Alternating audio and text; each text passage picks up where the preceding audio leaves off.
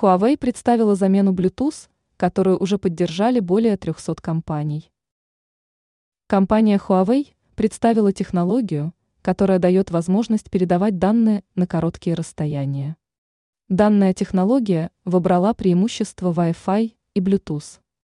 Согласно комментариям разработчиков, новая система под названием Neuralink превосходит технологии Bluetooth в 6 раз, при этом задержка была уменьшена в 30 раз и потребление энергии снижено на 60%. Издание Феррос сообщает, что радиус действия в два раза шире, а количество возможных подключений в 10 раз больше. Новая разработка уже используется для смартфона Mate 60. Возможно, скоро она будет применяться для операционной системы Harmonious. На данный момент разработчик уже сотрудничает с более чем 300 компаниями, которые работают на территории Китая и других стран.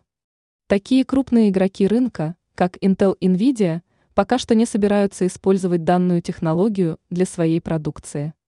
Возможно, эти гиганты пока что просто присматриваются к новой системе.